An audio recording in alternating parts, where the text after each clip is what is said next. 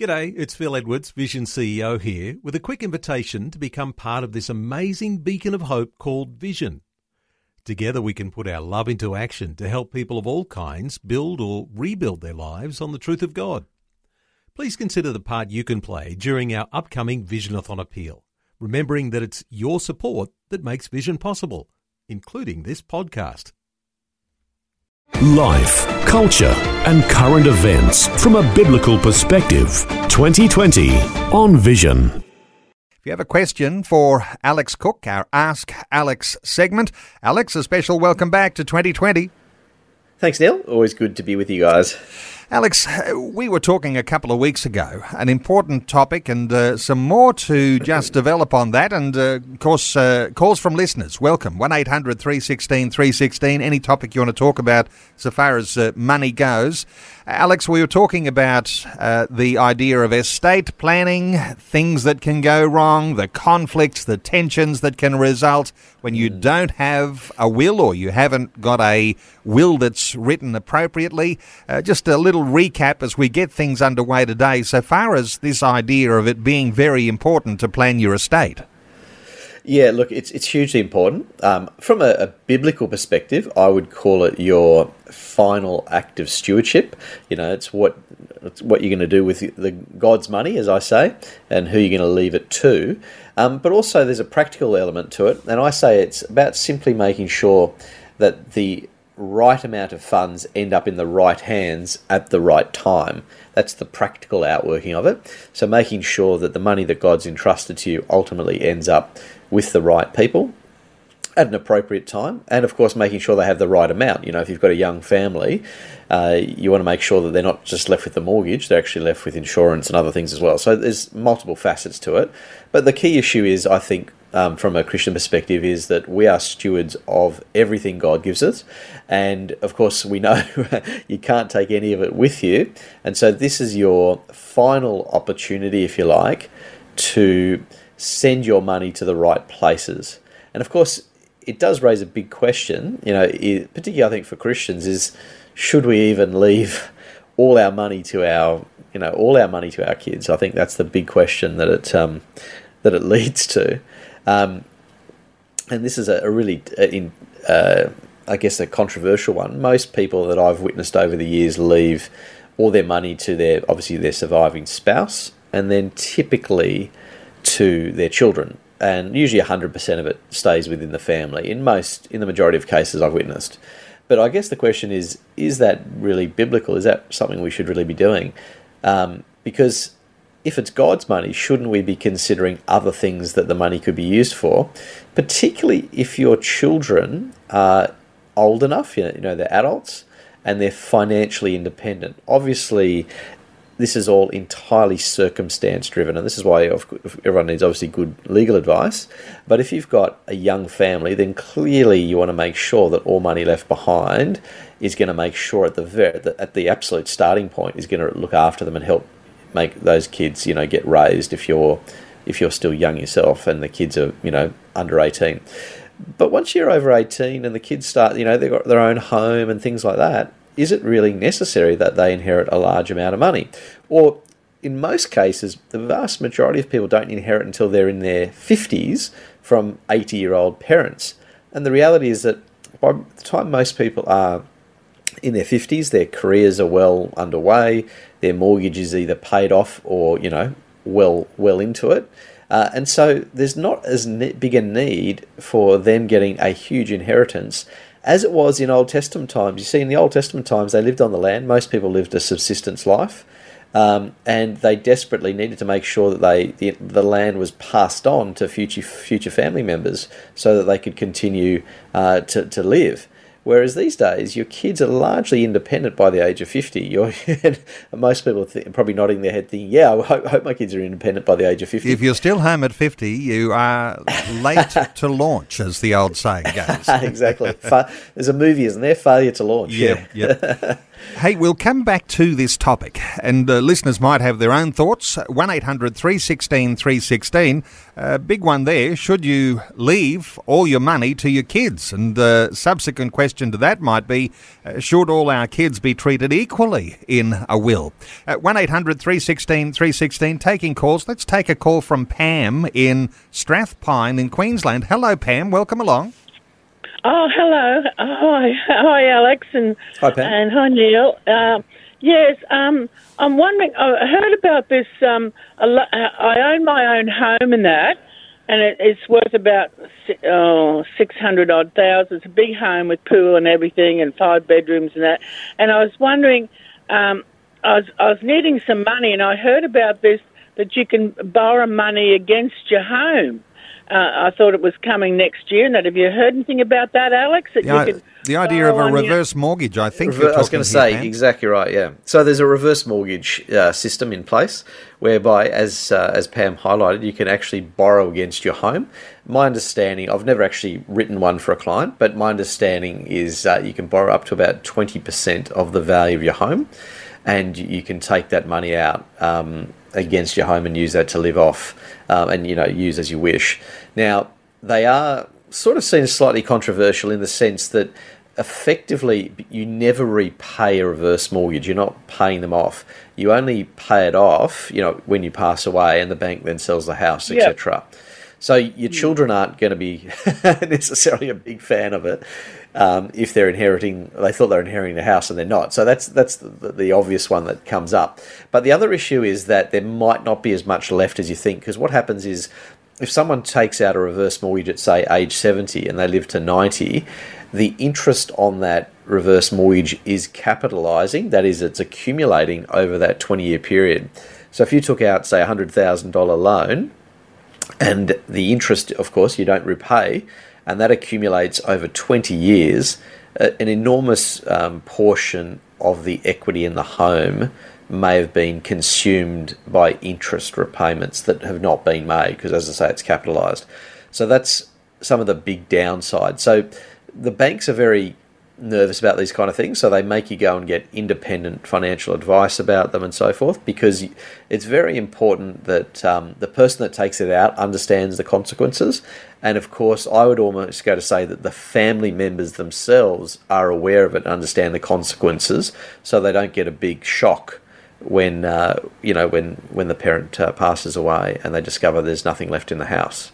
So yeah, it, it's it is doable, but something to be entered in with a great deal of uh, thoughtfulness and prayer. Pam, I hope that is helpful. Thank you so much for your call. A number of calls coming through. Let's take another one. Jason is in Melbourne. Hello, Jason. Welcome good, along. Good afternoon, Alex. Good morning, Alex and Neil. I'd like to make a point. You made good points today, Alex, about comparing ordinary times with current times. It's good that we get a good viewpoints like yours on vision about finances. We are stewards of what God gives to us, and we should act accordingly. Uh, this idea of stewardship, a thought or two for Jason.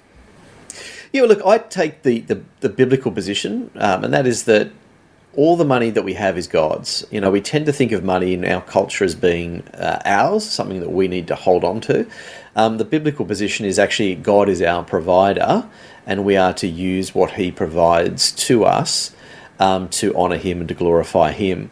And of course, you know, when it comes to the topic of estate planning, it's it's the it's your last chance, if you like. And so we need to think carefully about. Um, and also, not only is it our last chance, but it's often a significant sum of money, because, you know, the majority of people when they pass away, they own their own home, uh, they've got a bit of superannuation and other things. So we're talking, you know, in Australia, potentially quite a bit of money that could be used for doing good and doing kingdom purposes.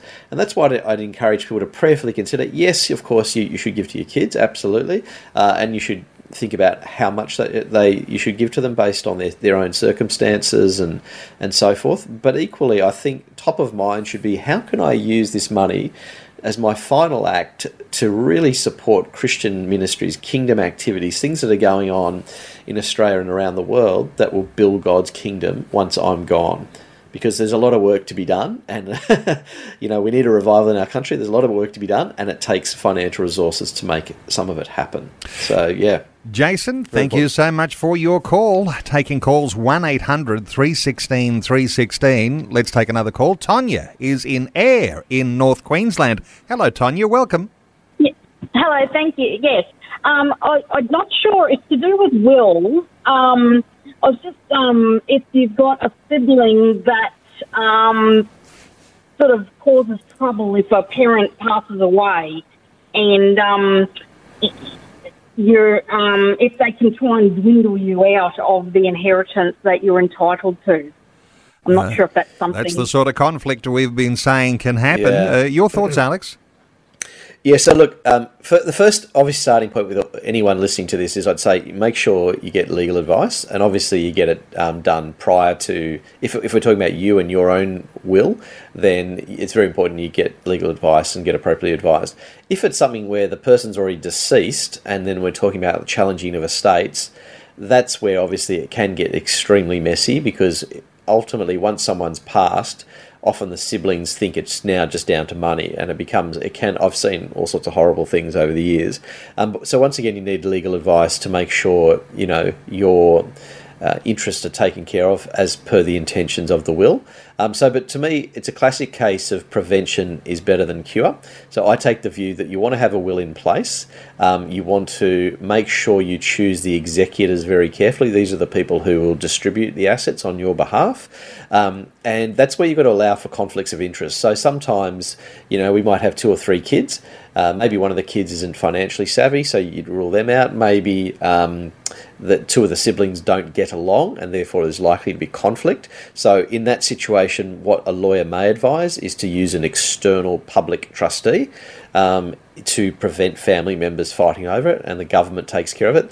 You've got to be careful about those services. They do cost a bit of money and so forth, and, and can be a negative. Um, but the other thing, of course, I think is to make sure your children actually know the financial outcome before it happens, so that way they know what to expect and why it's being done that way. Um, that doesn't stop a dispute necessarily, but at least they knew that was the intention. You can also do what's called a letter of wishes, which ex- basically explains why. So that complements the will, because it just explains the heart behind it. Uh, so there's little things you can do, uh, but nothing is a substitute for, you know, good quality legal advice to make sure you don't uh, make mistakes. And just a warning message for listeners is to say, look, try and avoid things like the legal will kits that you can get from the post office, because what you find with those is whilst they, they can be valid, a lot of people make innocent mistakes, like getting a beneficiary to sign it, for example. That means the will's null and void. So there's lots of little things to do to protect yourself, and the cost of seeing a solicitor to get a will drafted properly is not a big cost, so it's worth doing properly, and I'd encourage people to do that. Tonya, is that a helpful response? Yes. Yes, thank you very much. Thank you for your call. one eight hundred three one six three one six to join in our conversation today. Alex Cook on our Ask Alex segment. Uh, Alex, we did talk about uh, do you leave all your money to your kids? Uh, the idea of uh, should all the kids be treated equally in a will? As you say, if uh, if the person who's making the will Uh, sets that out and everybody understands what's happening, it's going to minimise conflict. But uh, what are your thoughts for this idea of equal treatment for each child? Well, look, on face value, the answer would, if you've got a what I would call a very stable family, maybe you've got two or three kids, they generally get along, et cetera, then you may just treat them equally because there's no reason not to. Um, however, there are many circumstances where that may not apply. So one example, for example, is that say you have a child that's disabled and profoundly disabled, you may well need to make quite extensive arrangements to make sure they're looked after after you, after you've passed away. So that's that's a, probably what I'd call a fairly obvious one. Um, but there are also other scenarios whereby you may have a child who is functional, but they are unable to look after money, or they have a spouse who you feel um, may try and rob them out of money, or you feel that they're vulnerable in some way, then most likely solicitors are going to recommend trust structures, and in trust structures you can divide your money up equally or in any portion, but that you can also put belts and braces around it so that, like, if I've got a vulnerable child, I may make it so that they get an income stream for life, but they don't get the capital as a lump sum, and that way you're protecting them from, you know, getting a huge amount of money and then blowing themselves up by, you know, wasting it. Um, you're allowing them to just get an income stream for the rest of their life, and that way you're still taking care of them, and, and potentially even equally to the other kids, but you're trying to protect them through belts and braces, through trust structures and so forth. So obviously this area can get complicated, and hence, you know, the, the statement earlier about legal advice, but nonetheless I don't think you have Have to treat them all equally. There are reasons why that may be inappropriate, um, and I, as a financial planner, I stumble across situations all the time where um, uh, a person's been divorced and remarried. They've now got kids to the new marriage. For unfortunate reasons, they don't have contact with their previous children from the previous marriage. It, it, we, we, talk, we live in a fallen world, and it can be very broken. My view is you always want to make provision for your children, um, but it doesn't necessarily have to be equal. Time running short on this segment. Let's squeeze in one more call. David is in Mackay in Queensland. Hi, David. Good morning. David, what are your thoughts? I've, I've just seen the results of uh, a bequest uh, to one church uh, congregation. It completely saved it and, and got it going, uh, lifted it, and it's going so well. And then another case where uh, another church was... Uh, Ready to have to that have to dispense with their full-time minister because they couldn't, uh, there weren't enough funds. And uh, look, a bequeath uh, has happened to one of those churches, made all the difference, and it was one hundred thousand dollars. Now that might only be a third of what uh, someone sells their house for. You know, like someone that passes on, the house is sold, uh, or even less. Uh, or sorry, even yeah, even less than that. And you know, we don't owe our children anything more than bringing them up and giving them a good education. God can't do, you know, needs our help to do that, to bring them up, to educate them and get them where. But from then on, they're in God's hands, you know, and, and He will enable them, and, and, and He's under their care to make a profit and and look after themselves. And, and they need that challenge. They don't need a, another flow on of money that, that really is not entitled to them. You know, if you, if you bring your ch- children up, and give them a good David, you're making some great points here. Alex, mm. the idea of a bequest uh, to your local church? Uh, we, I was going to say bequest to your local church, but also to ministries in general. What I love about what he's saying is is is this, and that is that the legacy that you want to leave your children should be one of not just raising them, but I think leaving them a legacy of faith and leaving them, uh, you know, a, a legacy of the Christian life that they can emulate. That, that to me is the, the key legacy you want to leave your children, much, much more than money. Um, and as he rightly says, it can make a huge difference to, to your local church. It makes differences to um, uh, ministries like the Salvos and um, you know, Bible Society, and I, I assume even Vision gets bequests from time to time as well. So it is a fantastic way, I believe, to pass money on that was really God's money anyway, uh, to pass it on to future, you know, future ministry activity. It's it's brilliant. It's I call it leaving a legacy. And so the legacy to your kids should be one of faith, much more so than money. And the legacy you can leave ministries can be money, which supports their ability to go out and, you know, spread the good news. David in Mackay, thanks so much for your call, and uh, we've got to put a line under those calls for now, although our conversation coming up is going to be somewhat a financial conversation too. But I uh, want to say a special thank you to Alex Cook, and a reminder to listeners, at this time on a Wednesday, at this particular segment, it's Ask Alex, finance questions on any finance topic you can think of. Uh, Alex, our money expert. You can follow Alex uh, at uh, wealth with purpose dot com, uh, on Facebook, uh, Purpose Wealth, on Twitter, Wealth Purpose. And if you have a particular question for this Ask Alex segment, there is a email address you can use, ask alex at wealth with purpose dot com. Alex, great insights once again. Thanks so much for joining us on twenty twenty. Thanks, Neil. Great to be with you as always. Thanks for taking time to listen to this audio on demand from Vision Christian Media. To find out more about us, go to vision dot org dot a u.